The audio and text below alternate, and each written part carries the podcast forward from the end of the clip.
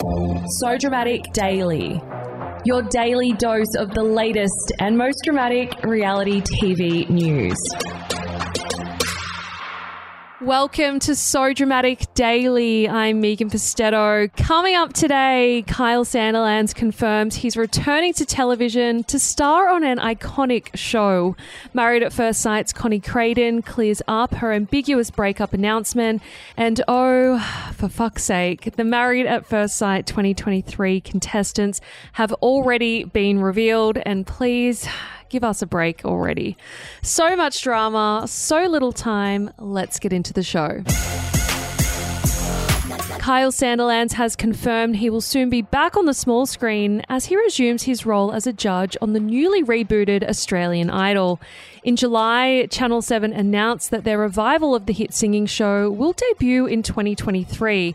13 years after its Channel 10 run ended in 2009. Now, Kyle has taken to his radio program, The Kyle and Jackie O Show, to dish that he will captain Australian Idol's return to TV even though he was told not to officially announce that he's on it. While he's yet to sign on the dotted line, King Kyle said that he'll be the only former judge returning to the show. Kyle's radio co host, Jackie O. Henderson, then asked if any of the other remaining judges, like Marcia Hines, Ian Dickson, or Mark Holden, will be returning. To which Kyle replied, No, I'm the only one still alive on TV. Marcia would be good, but she's touring around. Now, while the controversial disc jockey didn't offer up any other names, he did give some insight into who could sign on to the show, saying, I'd like one other Australian judge, and then I think we would like a big US name and a big UK name. They can't sign on someone else unless I sign off on it. I'm not going to be doing the show with a bunch of knobs.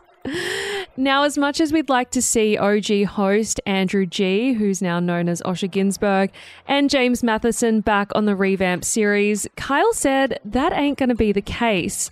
According to the radio personality, Osher is too busy filming projects for Channel 10 to return, and uh, he is literally run off his feet hosting The Masked Singer and shows within the Bachelor franchise. Now, Australian Idol is also pegged to go back to its OG format, which will see contestants audition across the country before a top 12 is selected for the live shows. Kyle first joined Australian Idol in 2005 and continued his post until it concluded in 2009. And it seems like he won't be letting up on his trademark abrasiveness in his return to TV.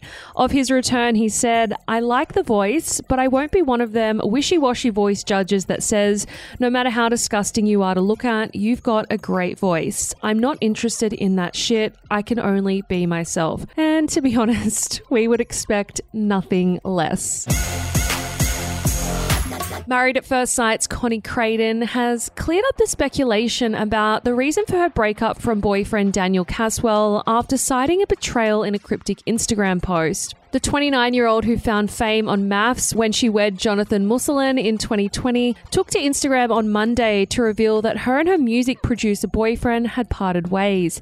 However, the statement raised several eyebrows regarding the nature of their breakup, with Connie describing her humiliation over being betrayed by a partner.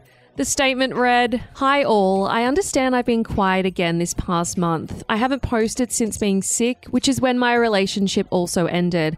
As you can imagine, I'm extremely heartbroken and experiencing a whirlwind of emotions. There's been a lot to grasp and get my head around. I'm currently readjusting my whole life and have new changes to adapt to. Those who have been betrayed by a partner can understand just how humiliating it is. I've come to see just how much emotional stress I was subjected to this past year. I'm taking time out again. My only focus right now is therapy, learning to put myself first again, and self care. Now, whilst fans were quick to assume that Daniel must have cheated on Connie, she told So Dramatic that infidelity didn't play a part in their split. She admitted, in my post, it came across a bit ambiguous. Daniel was not unfaithful, but he would never do that to me. But there are other ways you can let someone down, though. She then explained that the relationship began to get a bit rocky within its final six months. Without going into detail, Connie noted that there was a particular boundary that was repeatedly being crossed, but the pair ultimately had different visions for their future. She concluded, I still have nothing but love and admiration for Daniel, and I will for a long time. The contestants taking on Married at First Sight 2023 have already been unveiled, and can they just not? We have all barely recovered from this year's season as it is, honestly.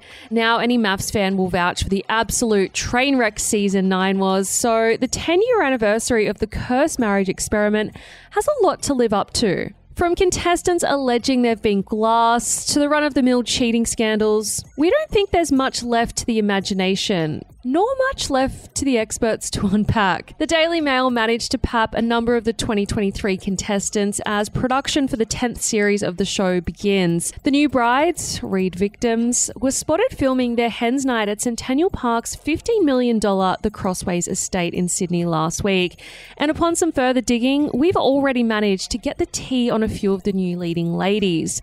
First to be revealed is Melinda Willis, who goes by Melinda Rochelle on Insta. She's a qualified beauty therapist and makeup artist. She's also the owner of Feather Sisters, which is a beauty website that hit over $1 million in sales in 2020 alone. She's also the owner of Melly's Beauty Parlor, the owner of MW Lashes, and is a director for Boss's Store. She sounds like a busy gal.